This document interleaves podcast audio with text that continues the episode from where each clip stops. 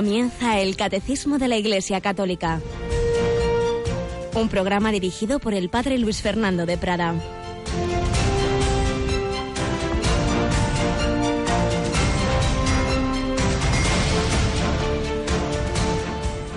Se cansan los muchachos, se fatigan, los jóvenes tropiezan y vacilan, pero los que esperan en el Señor renuevan sus fuerzas, echan alas como las águilas, corren y no se fatigan, caminan y no se cansan. Alabados sean Jesús, María y José. Muy buenos días, muy queridos hermanos, amigos, familia de Radio María. Seguimos en este tiempo de Adviento, segunda semana de Adviento, fiesta de Santa Lucía, Virgen y Mártir de Sicilia, en la que se cumplió esta palabra del Señor a esa joven frágil humanamente, sin embargo el Señor le dio fuerza y voló como un águila y fue testigo de Cristo esa palabra del Antiguo Testamento, del profeta Isaías, los que esperan en el Señor renuevan sus fuerzas, no se fatigan, luego la concretaría Jesús, ya ese Dios que había inspirado la Escritura se hizo hombre en Jesús y dijo, venid a mí, todos los que estáis cansados y agobiados, y yo os aliviaré. Tomad mi yugo sobre vosotros y aprended de mí, que soy manso y humilde de corazón, y encontraréis descanso para vuestras almas. Santa Lucía puso su corazón en el corazón de Jesús, ahí fue fuerte frente a los halagos y luego las torturas del perseguidor y dio testimonio de Cristo como tantos mártires. Pues hoy nos encomendamos especialmente a ella, pedimos a todos los que la tienen por patrona, los que las que la llevan también en su nombre, pedimos especialmente por los cristianos perseguidos. Tenemos con nosotros a Rocío García. Buenos días, Rocío. Hola, padre, buenos días. Pues precisamente has anunciado hoy tenemos ese programa que, en el que Radio María especialmente está con los cristianos perseguidos, ¿verdad? A las doce y media perseguidos, pero no olvidados, un programa que dirige Josué Villalón desde Ayuda a la Iglesia Necesitada y que hoy van a hablar de esos cristianos perseguidos en Irak. Tuvieron que huir hace unos años de sus casas y, bueno, pues han traído a un sacerdote, o traerán a las doce y media a un sacerdote, el padre Naín, que va a dar testimonio de lo que fue y de las necesidades que tienen ahora de reconstruir sus hogares. El padre Naín ayer ya nos visitaba, me dijo que su nombre significa paraíso y la verdad es que me impresionaba, es de Caracos, esa ciudad en la que muchos habremos visto ese vídeo tan precioso de esa niña, Miriam, Miriam de Caracos, que la entrevistaba una televisión árabe y daba testimonio de su fe, de su amor a Jesús, de su perdón a aquellos que los habían echado de sus casas, de, de sus escuelas. Caracos, sacerdote que se ordenó hace cuatro años en la catedral y que como casi todos los cristianos de allí pues tienen personas fallecidas en, toda la violencia de estos años, pero ahí dan testimonio de su fe. Pidamos, pidamos por nuestros hermanos perseguidos, apoyemos esas instituciones como ayuda a la Iglesia necesitada. Cada 15 días en Radio María nos transmite pues toda esa realidad de, la persecución de tantos lugares del mundo en que nuestros hermanos son perseguidos. Doce y media, una hora menos, en Canarias podremos conocer esa realidad, podremos escuchar a este sacerdote, el padre Naín de Irak. Y nosotros pues seguimos mm, pidiendo al Señor su, su, luz, su Espíritu Santo, y vemos también cómo la Iglesia, movida por ese Espíritu, como veremos hoy, pues hace realmente, prolonga la obra de Cristo, pues sea en esa fortaleza en la persecución, sea atendiendo a los más desfavorecidos. Recordamos que nuestra compañera Paloma Niño está promoviendo esa campaña de cartas, más bien dibujos, que nuestros niños eh, pueden enviar a niños de las calles de Manila, que recoge un padre francés que está ahí en misión, padre Mathieu Dessé, que tiene una fundación que recoge a los niños abandonados. Estamos hablando de ellos también en nuestra campaña de Navidad de hoy. Vamos a interrumpir hoy y mañana las memorias del Pai Llorente, pues escuchando algunas de las cosas también que escribe este, este padre misionero en, en allí en Filipinas, hablando de la alegría, la alegría que encuentra en niños que humanamente no tienen motivos de alegría, niños abandonados, niños que han sufrido todo tipo de violencia, pero es la alegría del amor, la alegría de Jesucristo, de la Iglesia, son frutos del Espíritu Santo, claro que sí. Pues vamos adelante y pidamos al Señor que su Espíritu también nos ayude a nosotros a vivir nuestra vida cristiana en esa confianza en el corazón de Cristo. Venid a mí los que estáis cansados y agobiados, y yo os aliviaré.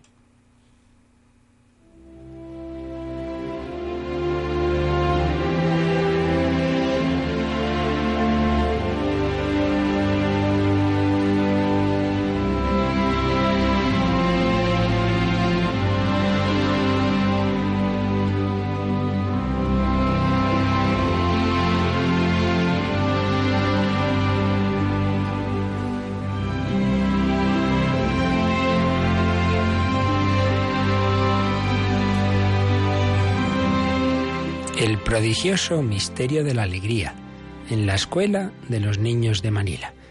Un librito en que el padre Mathieu Dosech nos habla de esos niños que recogen por las calles de Manila. Y en una de las páginas de este libro nos cuenta la paz, cuyo origen se encuentra en el amor y que da frutos de amor, está íntimamente ligada a esta alegría que toma posesión de los corazones heridos de los niños. Ellos muestran una fuerza increíble, frente a las adversidades. A cambio, su serenidad es a veces confusa. La inocencia y el candor de los niños nos ofrecen alegrías muy simples que conforman a menudo nuestra felicidad.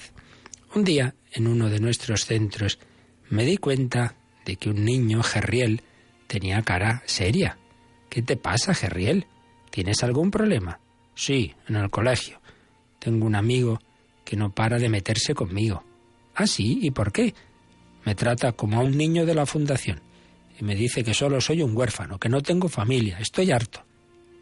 Gerriel es un niño que se perdió cuando apenas tenía cinco años, incapaz de encontrar el camino de vuelta a casa. Había errado por las calles de la ciudad hasta el día en que un vagabundo lo había acompañado hasta las puertas de nuestra fundación. Las investigaciones para encontrar a sus padres habían permanecido hasta ahora infructuosas. Siempre preocupados porque los niños puedan vivir en un ambiente lo más familiar posible, y para contrarrestar de alguna manera esta grave carencia emocional le dije, pero Gerriel, la fundación es una familia. Me lanzó una mirada perpleja, pero parecía satisfecho con mi respuesta. Al día siguiente lo encontré en el centro jovial y lleno de vida. Ya no tenía ese aire severo de antes. Tienes pinta de estar mejor. ¿Tu amigo ya no se mete contigo? Sí, sí, me dijo con una gran sonrisa. Pero le pregunté, ¿cuántos hermanos y hermanas tienes tú? ¿Y qué te respondió? Me dijo que cuatro. A lo que yo le dije, pues yo os tengo doscientos setenta y cinco.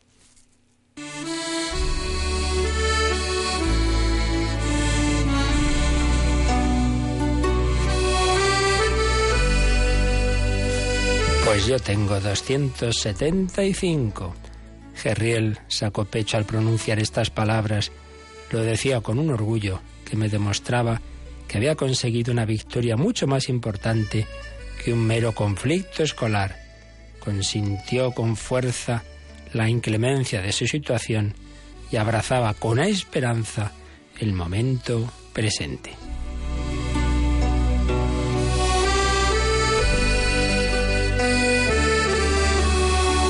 Algunos meses más tarde, el asistente social de su residencia, tenaz y perseverante, había aprovechado las elecciones nacionales para buscar nombres en las listas electorales y probó suerte con varias familias con el mismo apellido que nuestro niño perdido. Providencialmente encontró el rastro de una tía que les condujo a la mamá y Gerriel pudo reencontrarse con los suyos después de varios años de separación.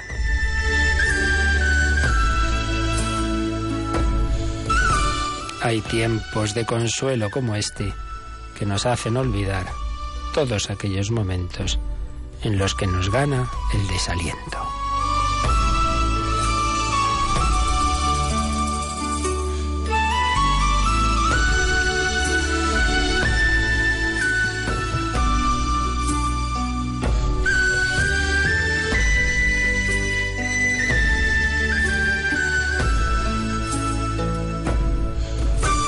Pues sí, el Espíritu Santo actúa en toda la Iglesia, de norte a sur, este a oeste.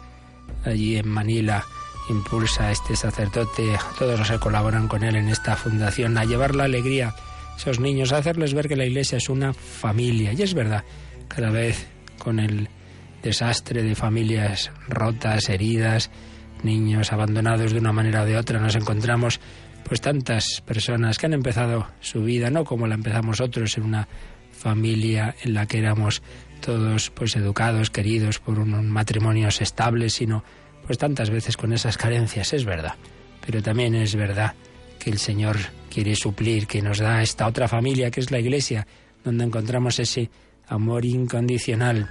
Estamos llamados a prolongar ese corazón de Cristo, esa acogida incondicional a todos, especialmente a los que tienen estas heridas. Nos alegra saber en todas las partes del mundo el Espíritu Santo sigue moviendo a tantos y tantos cristianos a prolongar esa acción de la misericordia, obras de misericordia. Es esa, esa visibilización del corazón de Cristo que acariciaba a los niños, que perdonaba a los pecadores, que se acercaba a los leprosos, que curaba a los ciegos y a los sordos. Señor Jesús, Hijo de Dios, ten compasión de nosotros y ayúdanos a prolongar tu compasión y tu misericordia con nuestros hermanos.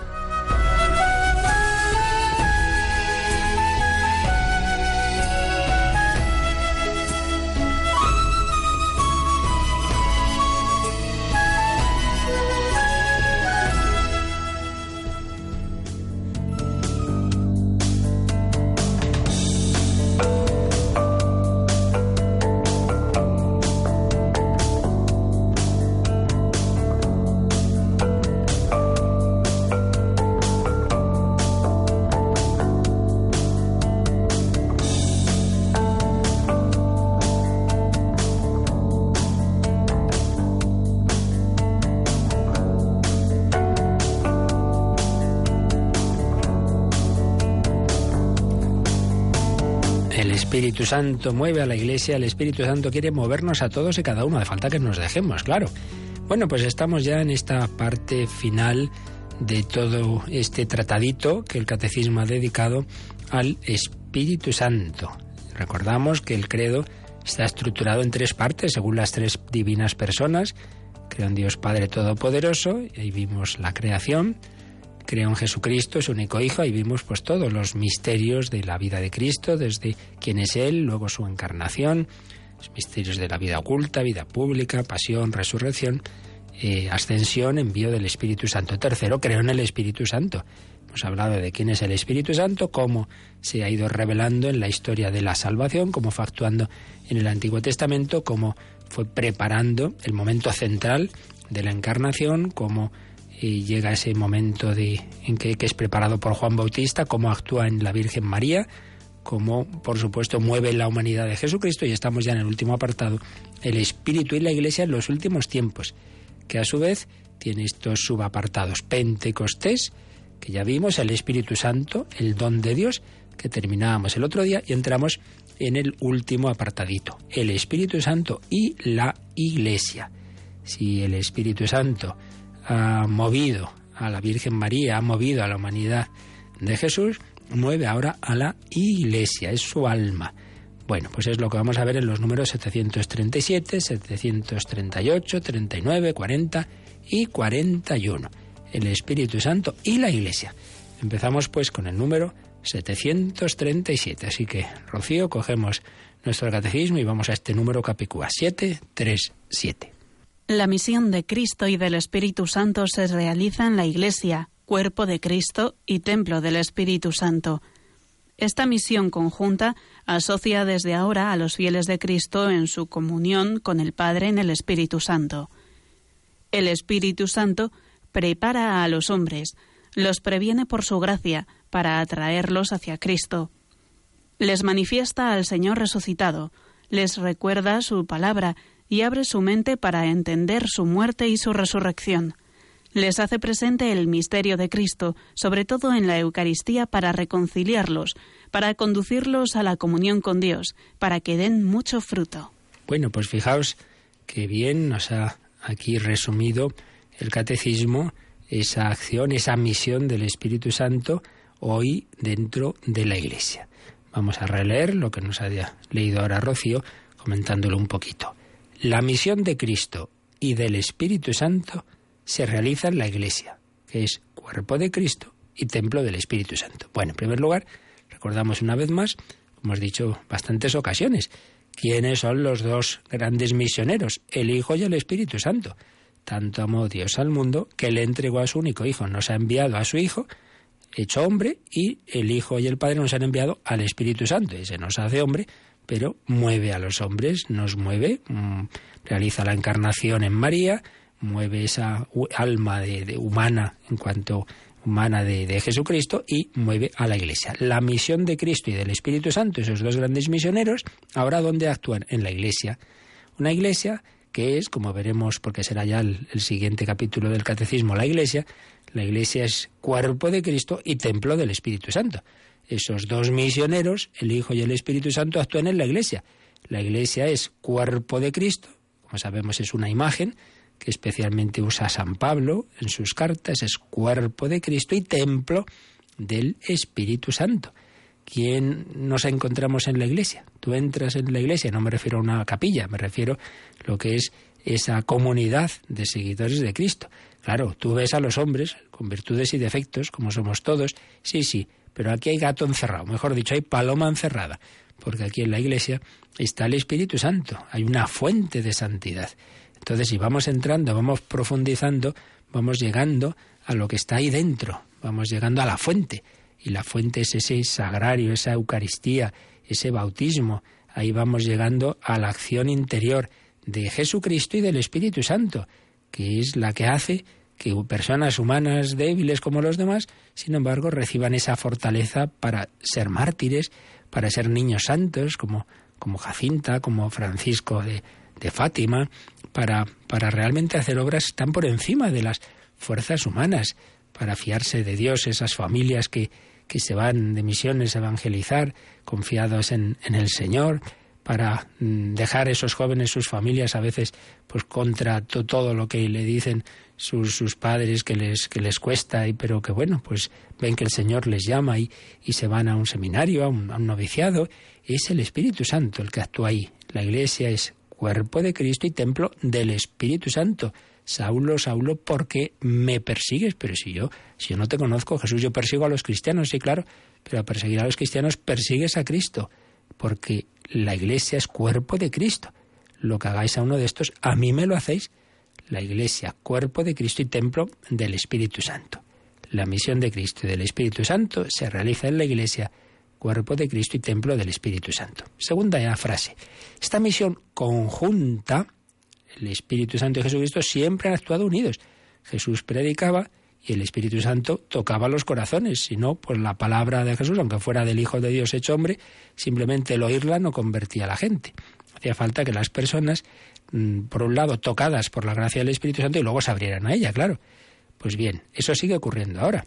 Hoy nosotros, la Iglesia anuncia, la Iglesia predica, el Papa, los obispos, los sacerdotes, el catequista, tú, cada uno de nosotros, damos testimonio, somos personas humanas, pero que nos queremos dejar mover por Jesucristo como miembros de su cuerpo, pero hace falta a la vez que invoquemos al Espíritu Santo para que el que nos escucha abra su corazón. Una misión conjunta siempre, de Cristo y del Espíritu Santo. Pues bien, esa misión conjunta, dice el Catecismo, asocia a los fieles de Cristo en su comunión con el Padre en el Espíritu Santo. Esto es muy bello. Estamos metidos en la familia. No somos simplemente unos siervos que ahora, bueno, pues Santísima Trinidad dice, bueno, aquí están nuestros nuestros siervos a trabajar, que, que evidentemente, como Dios creador que es, pues somos siervos de Dios, sí, sí, pero no solo siervos, no os llamo siervos, os llamo amigos, más aún, os llamo hijos, eh, somos hermanos de Cristo, hijos en el Hijo, y por tanto, en Jesús somos hijos de Dios, templos del Espíritu Santo, hijos también de María, nos han metido en casa, nos han metido en casa, Casa es el corazón de Dios, la Santísima Trinidad. Hemos sido introducidos en esa comunión. Por eso no estamos llamados simplemente a trabajar por Cristo, como unos, unos viñadores más de esa viña del Señor. No, no, no, no.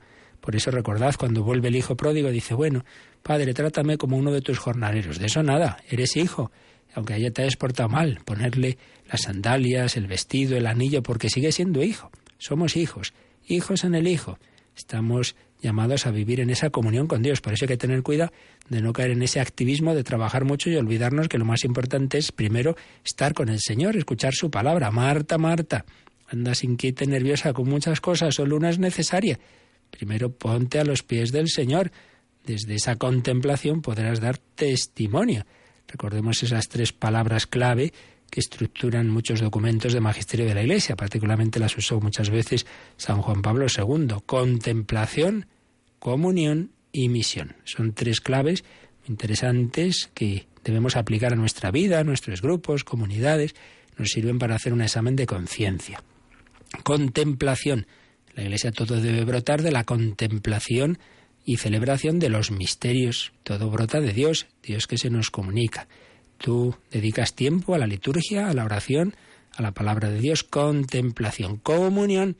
Esto estamos llamados a vivirlo no en plan francotirador. Yo soy aquí un, un eremita que rezo, pero siempre a mi aire. Hombre, no, en comunión, según la vocación de cada uno, ciertamente, pero siempre como miembros de la Iglesia. Examen de conciencia. Soy individualista, voy a la iglesia, me pongo en la última esquina que no vea a nadie, no le dé ni la paz, siempre a mi aire, contemplación, comunión y misión. No basta que rezamos y estamos juntitos, hay que bien cuánto nos queremos y aquí en nuestro grupo estufa, resguardados del frío y mira, la calle que pasa en frío los demás es su problema, no. La iglesia está llamada a salir a la calle, a evangelizar, a ir a las periferias, contemplación, comunión y misión. Por supuesto, repito, según la vocación de cada uno. No va a vivir esto igual el monje de clausura que el misionero, que el franciscano, que, el seglar, no, ya lo sabemos. Pero de una manera o de otra, en todas las vocaciones se tienen que dar estas tres dimensiones, contemplación, comunión y misión. Pues estamos llamados a vivir en esa comunión con la Santísima Trinidad, que es misionera, ya lo hemos dicho. La Santísima Trinidad es la primera que vive esa unión de, comunión y misión, sin dejar nunca esa comunión de Jesucristo con el Padre en el Espíritu Santo, sin embargo, es misionero y también es misionero el Espíritu Santo. Y a continuación nos ha dicho el Catecismo algunas acciones concretas del Espíritu Santo, cómo actúa el Espíritu Santo hoy en la humanidad, en la Iglesia. Y de hecho, si os fijáis en el texto del Catecismo, que siempre es bueno tenerlo delante, lo ideal sería pues que leyerais estos números antes incluso de la explicación y luego volverlos a repasar después de que aquí los hemos visto. Pues si os fijáis veréis que hay unos verbos que están subrayados, hoy día los que antes era subrayar en la máquina de escribir, los ordenadores más bien preferimos usar la cursiva, pues veréis que están en cursiva estos verbos. El Espíritu Santo prepara, manifiesta y hace presente para conducir. El Espíritu Santo prepara, prepara a los hombres, los previene por su gracia para traerlos hacia Cristo. Quiere decir que hay una primera acción del Espíritu Santo en aquel que aún no está en la Iglesia, que es que va preparando su corazón. Normalmente, a veces sí, puede ocurrir una conversión de esas instantáneas como la de San Pablo, pero generalmente suelen ser pasos progresivos. Cuando uno ve, lee historias de conversos, que aquí sabéis muchas veces leemos, o, o tenemos testimonios de, personas que nos cuentan su proceso, suele haber una fase, por ejemplo, Edith Stein, ¿no? Fue un largo proceso en que va viendo, por ejemplo, le impresiona el testimonio de una, ve como una mujer eh, reza en una iglesia católica, ve ese matrimonio de amigos suyos, pues cómo viven la fe, y luego ya lee las, las, obras de Santa Teresa, son pasitos. Pues ahí va actuando el Espíritu Santo. El Espíritu Santo prepara a los hombres, los previene por su gracia para atraerlos hacia Cristo. Luego cuando esa persona llega a la fe, mira hacia atrás y dice, anda, claro, ahora me explico por qué yo tenía esa atracción, por qué me impresionó aquel, aquel momento en que conocí a ese sacerdote, a esa comunidad, a ese matrimonio. Son acciones del Espíritu Santo que va atrayendo suavemente a la verdad, a la, a la belleza, a la felicidad.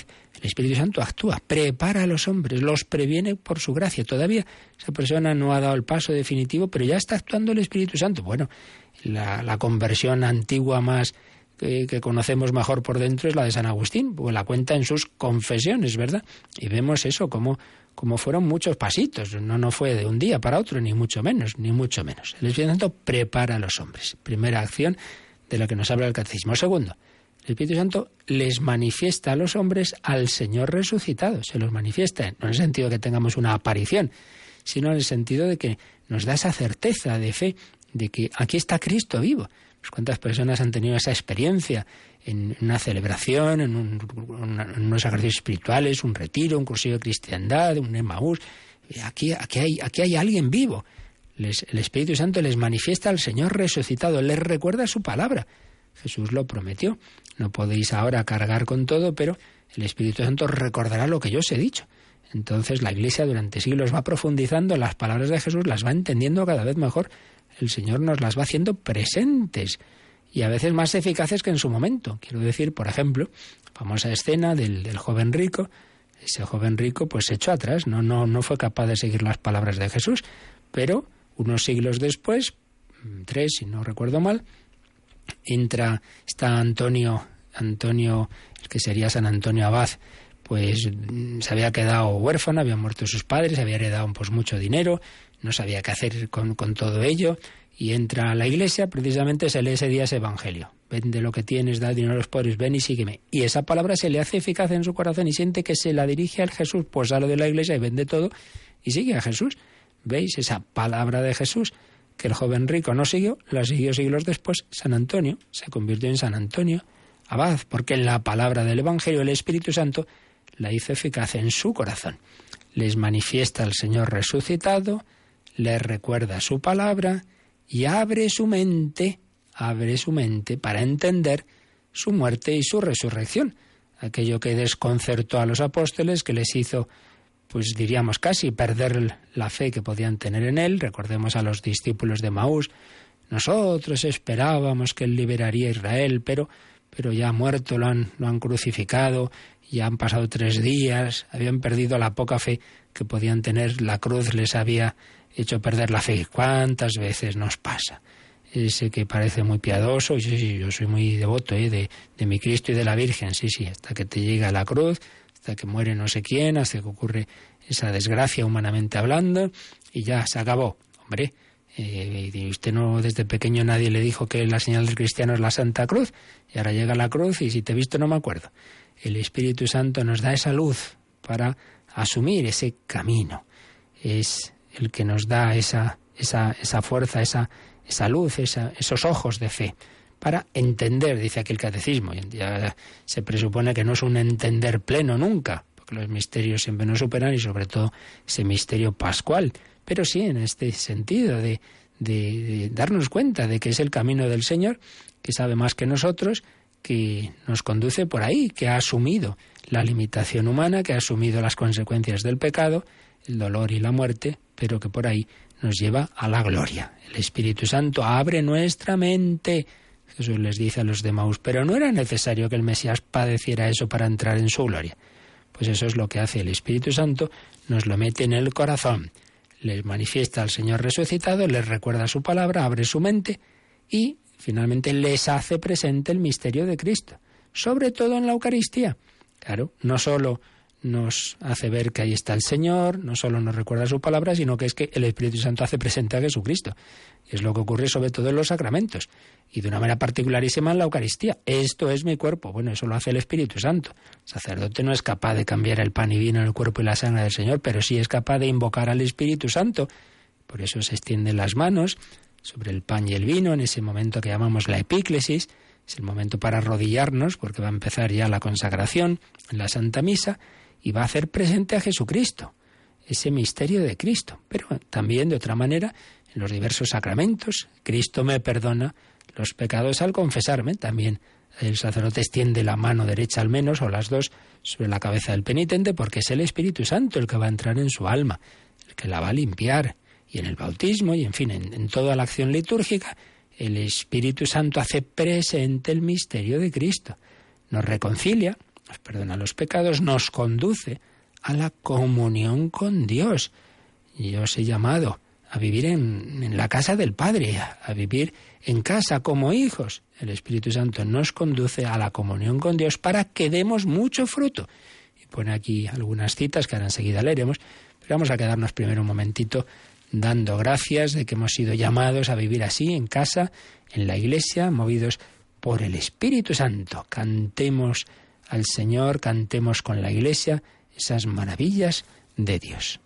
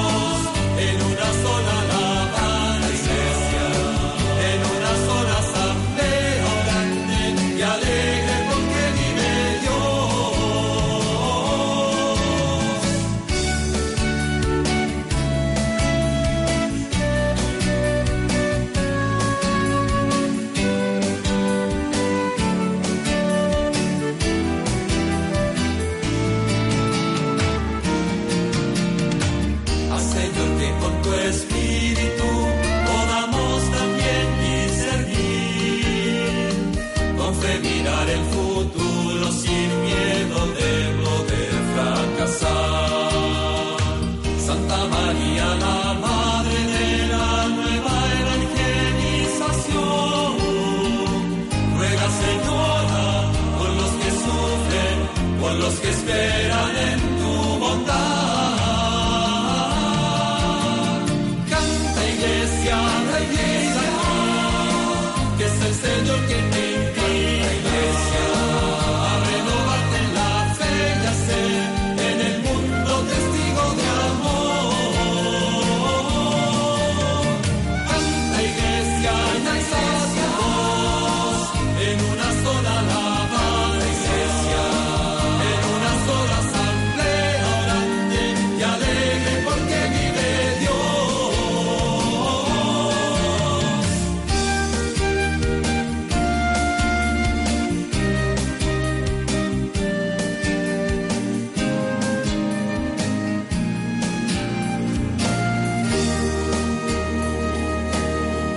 Están escuchando el Catecismo de la Iglesia Católica con el Padre Luis Fernando de Prada. Canta Iglesia, el Espíritu Santo actúa, el Espíritu Santo previene, acerca, recuerda, hace presente el misterio de Cristo y nos lleva a la comunión con Dios para que demos mucho fruto.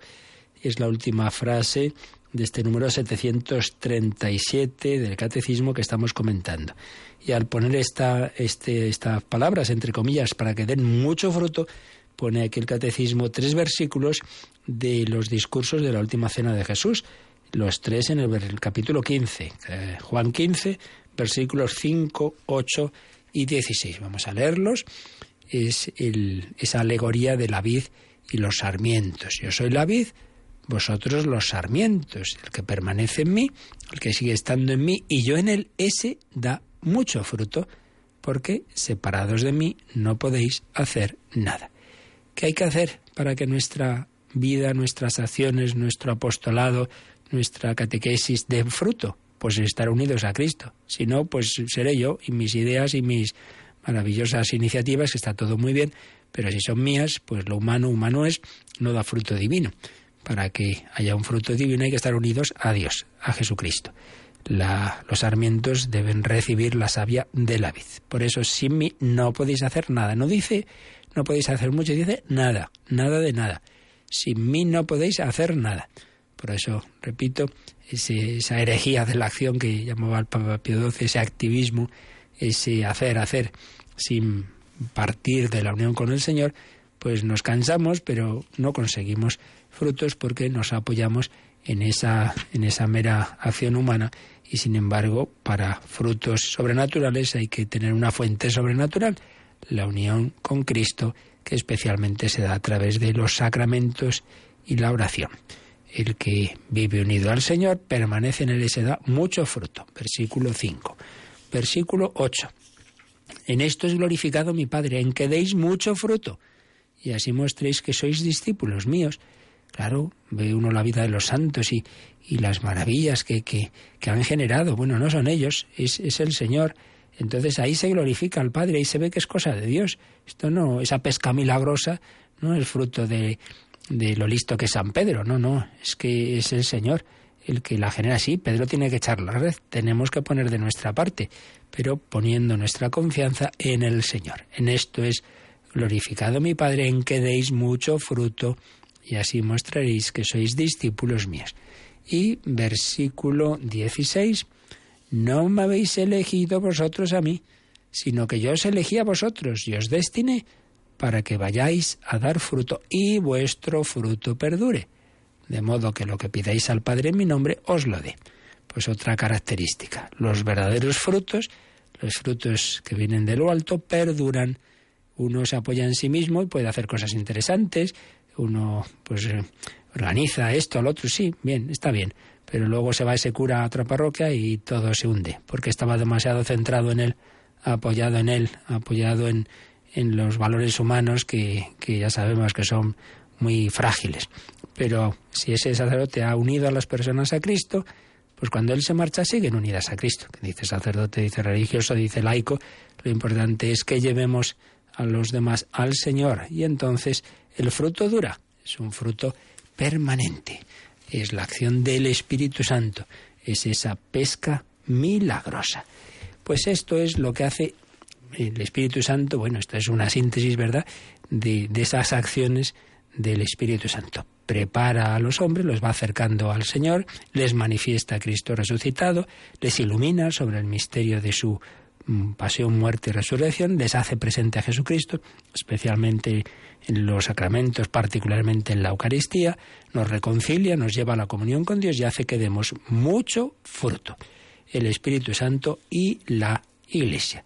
Como síntesis de todo esto y antes de pasar al siguiente número nos puede ayudar también unas, unas palabras también de, de síntesis de este tema del Espíritu Santo en la Iglesia en una obrita del padre José María Iraburu que se titula así, Por obra del Espíritu Santo. Uno de esos libritos sencillos, folletitos casi, que publica en su Fundación Gratis Date, nos mm, puede servir un poco de, de síntesis de lo que hemos ido viendo no solo hoy, sino estos días pasados, de esa acción del Espíritu Santo en la Iglesia. Pentecostés, la Iglesia del Espíritu Santo. Dice, de nada nos hubiera servido a los hombres la encarnación del Hijo de Dios, la predicación de su Evangelio, su muerte en la cruz, su resurrección y ascensión, si toda esa obra grandiosa de reconciliación entre Dios y los hombres no se hubiera visto consumada en Pentecostés por la comunicación del Espíritu Santo prometido. Sin él ni siquiera alcanzaríamos a tener la fe. Claro, ya lo dice San Pablo, nadie puede decir Jesús es Señor sino por el Espíritu Santo. El Hijo, enviado por el Padre y ahora vuelto a Él, ha cumplido su misión. Ahora el Espíritu Santo, enviado por el Padre y el Hijo, va a realizar su misión en la Iglesia a lo largo de los siglos, hasta la plenitud escatológica, hasta que se consume la historia. El Espíritu Santo viene en Pentecostés para llevar a plenitud el misterio pascual, dice precisamente el prefacio de la misa de Pentecostés. Nuestro Señor Jesucristo, antes de padecer, había anunciado todos estos misterios en la última cena. Entonces recuerda esas citas que ya hemos visto aquí varias veces, por eso no las leo, de las palabras de Jesús en la, la última cena, prometiendo al Espíritu Santo, que yo os enviaré de parte del Padre, que dará testimonio de mí, etc. Sigue eh, desarrollando la idea que ya San Agustín señaló de que el Espíritu Santo es el alma de la Iglesia. Dice San Agustín, lo que el alma es en nuestro cuerpo, lo es el Espíritu Santo en el cuerpo de Cristo, que es la Iglesia. El Espíritu Santo es el alma de la Iglesia. Bueno, esto hay que precisarlo. Claro, si entendemos alma en el mismo sentido que en el hombre, como forma sustancial del cuerpo humano, que, informa al, al, ser humano, que le, da precisamente el, el, ser, el ser lo que, lo que somos, ¿no? Hombre, en ese sentido no es el Espíritu Santo alma de la Iglesia, porque entonces la Iglesia tendría un ser divino, sería Dios, lo cual es absurdo. Pero si no entendemos el alma en ese sentido estricto de ser forma del, del cuerpo, pero sí eh, viendo otras funciones que hace el alma en el cuerpo humano, ahí sí nos vale la comparación, porque el alma en el ser humano unifica a los diversos miembros corporales, los vivifica y los mueve. Los unifica, vivifica y mueve. Y entonces aplica estas tres eh, palabras, estos tres verbos, a la acción del Espíritu Santo en la Iglesia. El Espíritu Santo unifica a la Iglesia, le da unidad, la vivifica, le da la vida y la mueve y gobierna. La unifica. Cristo entrega su Espíritu en la cruz para producir la unidad de la Iglesia. Dice, dice el Evangelio de San Juan, a raíz de aquellas palabras que dijo Caifás tras la resurrección de Lázaro, que Jesús iba a morir para reunir en uno a todos los hijos de Dios que están dispersos. Y así es como se iba a formar un solo rebaño y un solo pastor. Palabras de Jesús en Juan 10, 16. Si en la Santísima Trinidad eh, las tres divinas personas son uno, aunque sean personalmente distintas, el Padre y el Hijo son uno, dice Jesús en Juan 10:30, y el Espíritu Santo es distinto de ellos, pero es el lazo de amor que los une.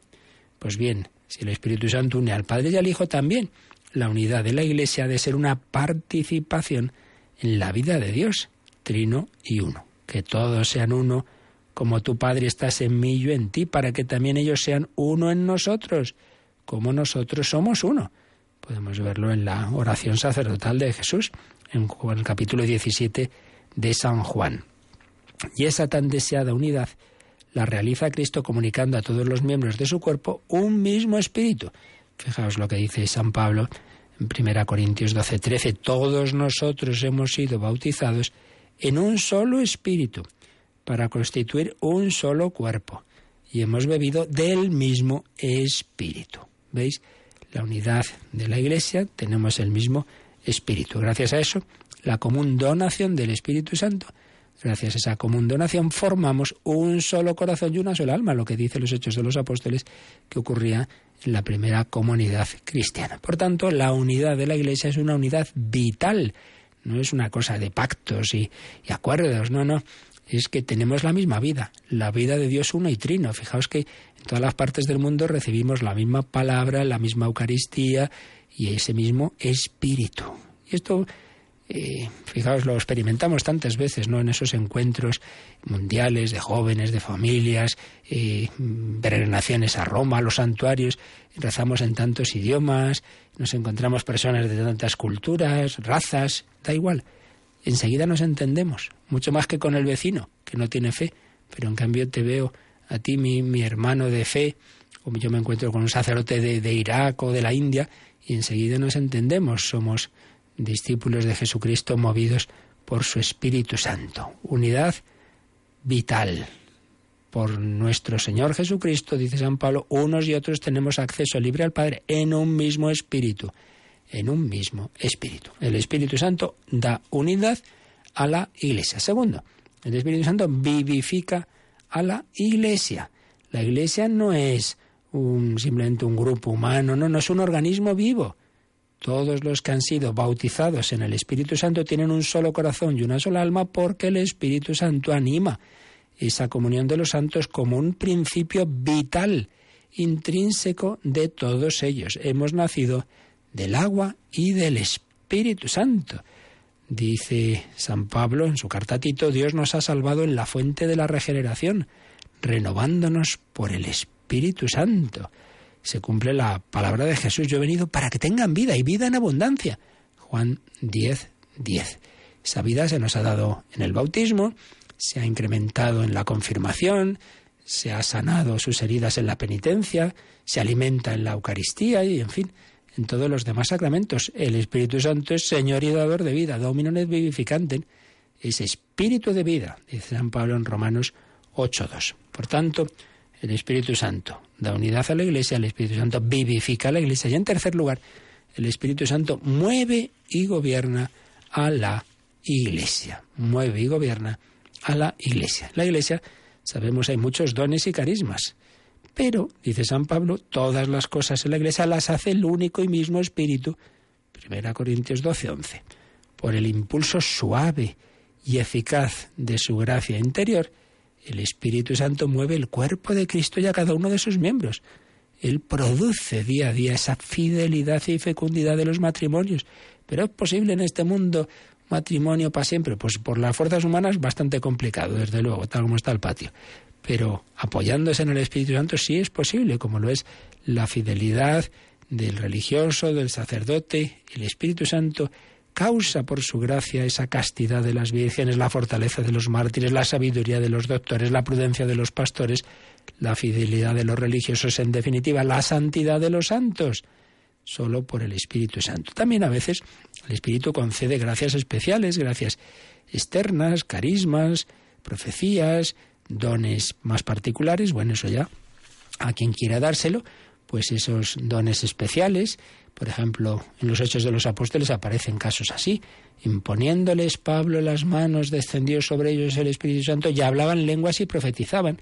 Se nos dice en Hechos 19, 6, el Espíritu Santo elige, consagra y envía a los profetas y a los pastores de la Iglesia, aquellos que han de enseñar y conducir al pueblo cristiano. Los misioneros son enviados por el Espíritu Santo. Esto se ve en bastantes pasajes de los hechos de los apóstoles que también curiosamente a veces les dicen, no, no, allí no vayáis. en un par de ocasiones al menos, eh, iba a ir San Pablo a algún sitio y el Espíritu Santo le dice que no, que ahora no corresponde ir allí.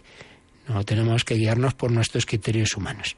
Es el Espíritu quien gobierna la Iglesia. Y es curioso que el primer concilio de la historia de la Iglesia, el concilio que llamamos de Jerusalén, que se nos cuenta en el capítulo 15 de los Hechos de los Apóstoles, el resultado final lo dicen así. El Espíritu Santo y nosotros hemos decidido.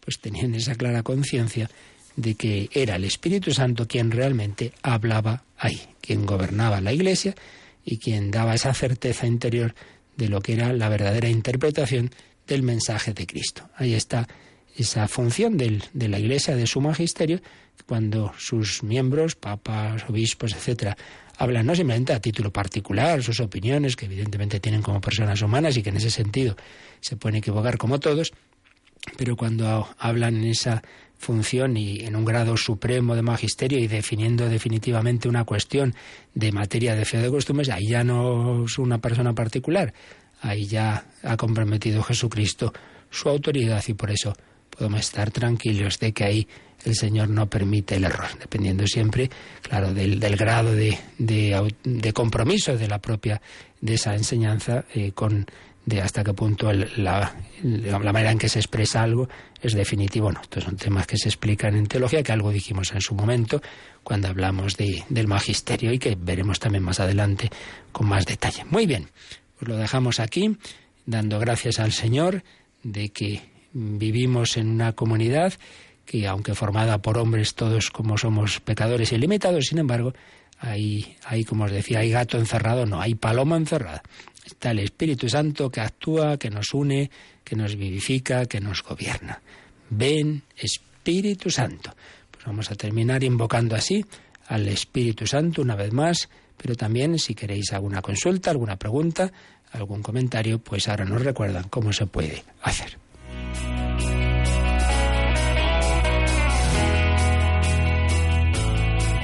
Participa en el programa con tus preguntas y dudas.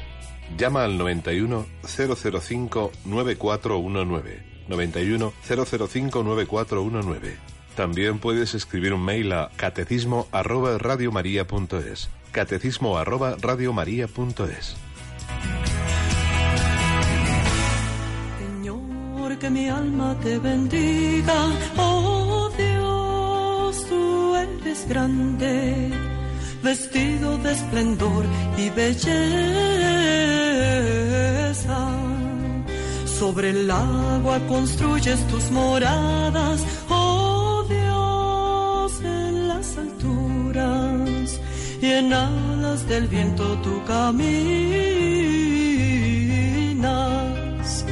Señor, envía tu espíritu que renueva la faz de la tierra.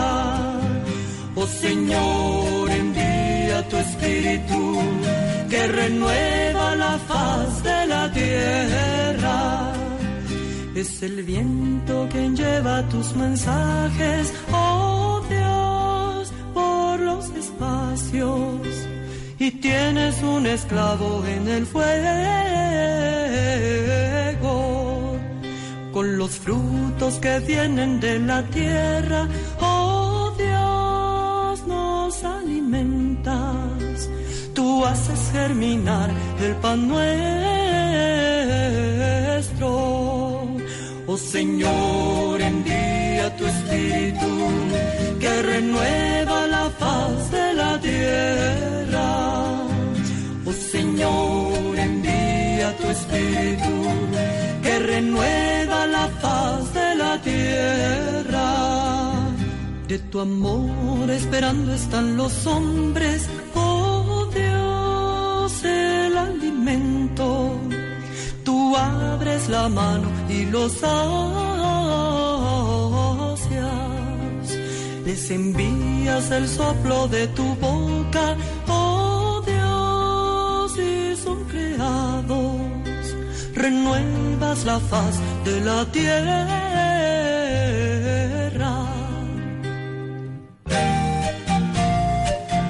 Oh Señor, envía tu Espíritu. Decíamos que el Espíritu Santo actúa, acerca a las personas a la Iglesia, los previene, les da la certeza de la fe. Bueno, pues precisamente tenemos un correo, no voy a decir el nombre, de un, de un oyente que, bueno, agradece los programas del catecismo, que le sirven mucho.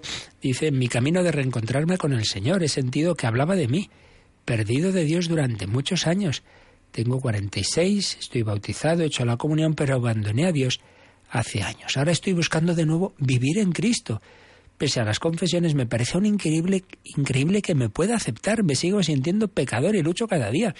Aunque mi vida ha dado un cambio radical desde que he vuelto a Jesús y me siento una nueva persona. ¿Se puede darme algún consejo? Bueno, en primer lugar, demos gracias a Dios, porque en efecto el Espíritu Santo está trayendo a muchas personas de vuelta a casa. En segundo lugar, hay que creer que de verdad Dios perdona y olvida. Claro que seguimos siendo pecadores, pero, pero ten confianza, que ya está, que Dios ha olvidado, que Dios ha perdonado, no le des vueltas, créetelo, que el Señor realmente te quiere, no como un jornalero, sino como hijo. Y luego, ¿algún consejo? Pues hombre, el que a todos nos viene bien, pero sobre todo en esas etapas que uno está recomenzando una vida cristiana, es tener un compañero, una guía espiritual, una dirección espiritual, un sacerdote a ser posible fijo, con el que uno se confiesa y con el que ir compartiendo pues todas las dudas y todos esos momentos. Muchas veces uno se desconcierta y hay que tener guía, como necesitamos profesor y necesitamos médico, pues necesitamos también un director espiritual. ¿Tenemos alguna llamada, Rocío? Sí, una oyente anónima tenía dudas sobre la Inmaculada. Sí. En la Eucaristía el sacerdote comentó que María era una persona como todos nosotros, pero ella se pregunta si es Inmaculada y cómo puede ser como nosotros. Bueno, claro, habría que ver en qué sentido. Mm, simplemente diciéndome eso no, pues claro, es como todos nosotros porque es una persona humana, no es divina. En ese sentido, claro que es una persona como nosotros. Eh, lo que pasa es, la diferencia está en que nosotros, en nuestra alma, al ser eh, concebidos, nuestra alma, al ser infundida por Dios, pues está en esa situación interior de separación de Dios que llamamos pecado original y en María está llena de gracia. Pero eso es un aspecto, digamos, sobrenatural. Pero en cuanto, en cuanto a lo creado, cuerpo y alma, pues la Virgen tiene cuerpo y alma como todos. No es Dios, es una criatura. En ese sentido es igual que los demás. ¿En qué es distinto? En ese aspecto sobrenatural que ya está llena de gracia y los demás no. Pues por tanto depende en qué sentido lo dijera el sacerdote. ¿Qué más? Pues José Luis nos pregunta sobre el Espíritu Santo. Dice que en el programa de hoy se ha comentado que los cristianos activos tienen la gracia de ser templos del Espíritu Santo. La Escritura dice que a veces podemos entristecer al Espíritu y a veces podemos expulsarlo. Y se pregunta, quiere que le aclaremos, si son con los pecados veniales que se expulsa el Espíritu Santo.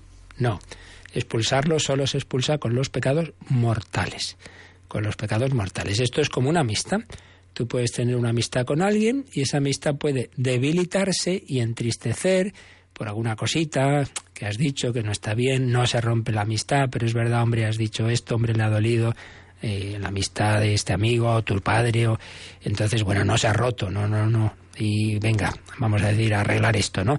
Ese sería pues el ejemplo del pecado venial, hombre esto le ha disgustado al Señor, esto no, no es lo que tenía que haber hecho, pero no, hombre, no, no, es que quiere, no, no es que haya roto yo la amistad, no he echado de mi alma a la Santísima Trinidad. En cambio, cuando uno es consciente de que está, va a cometer un pecado grave y no le importa, prefiere su gusto, pues entonces sí, entonces sí rompe esa amistad, entonces sí echa de su alma profana el templo del Espíritu Santo. Pecados veniales, con mayor o menor eh, conciencia, semi-deliberados que se dice, o más deliberados, pues lamentablemente tenemos todos. Santo más santo, aunque sea un minimísimo pecado venialito, algo hay que eso puede disgustar al Señor. Todos somos débiles y pecadores.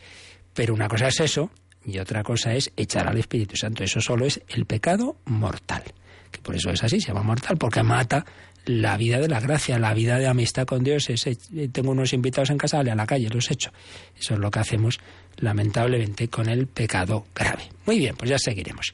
Pero esta noche también, si la voz nos lo permite, pues a las 11, 10 en Canarias, tenemos ese otro programa en que vamos a tener un testimonio seguro que nos va a gustar mucho porque una, una joven voluntaria de Radio María que ahora está haciendo también trabajando con nosotros en una cubriendo una baja temporal nos va a contar precisamente cómo el Espíritu Santo la convirtió, cómo, cómo la llevó de vuelta a casa, a la iglesia, cómo edificó su noviazgo y matrimonio tras su conversión en Cristo, Nuria García. Esta noche la tenemos invitada en El Hombre de Hoy Dios. No os lo perdáis. pedimos al Espíritu Santo su bendición, agradecemos a Rocío García su colaboración y que Santa Lucía nos ayude a todos. La bendición de Dios Todopoderoso, Padre, Hijo y Espíritu Santo, descienda sobre vosotros. Alabado sea Jesucristo.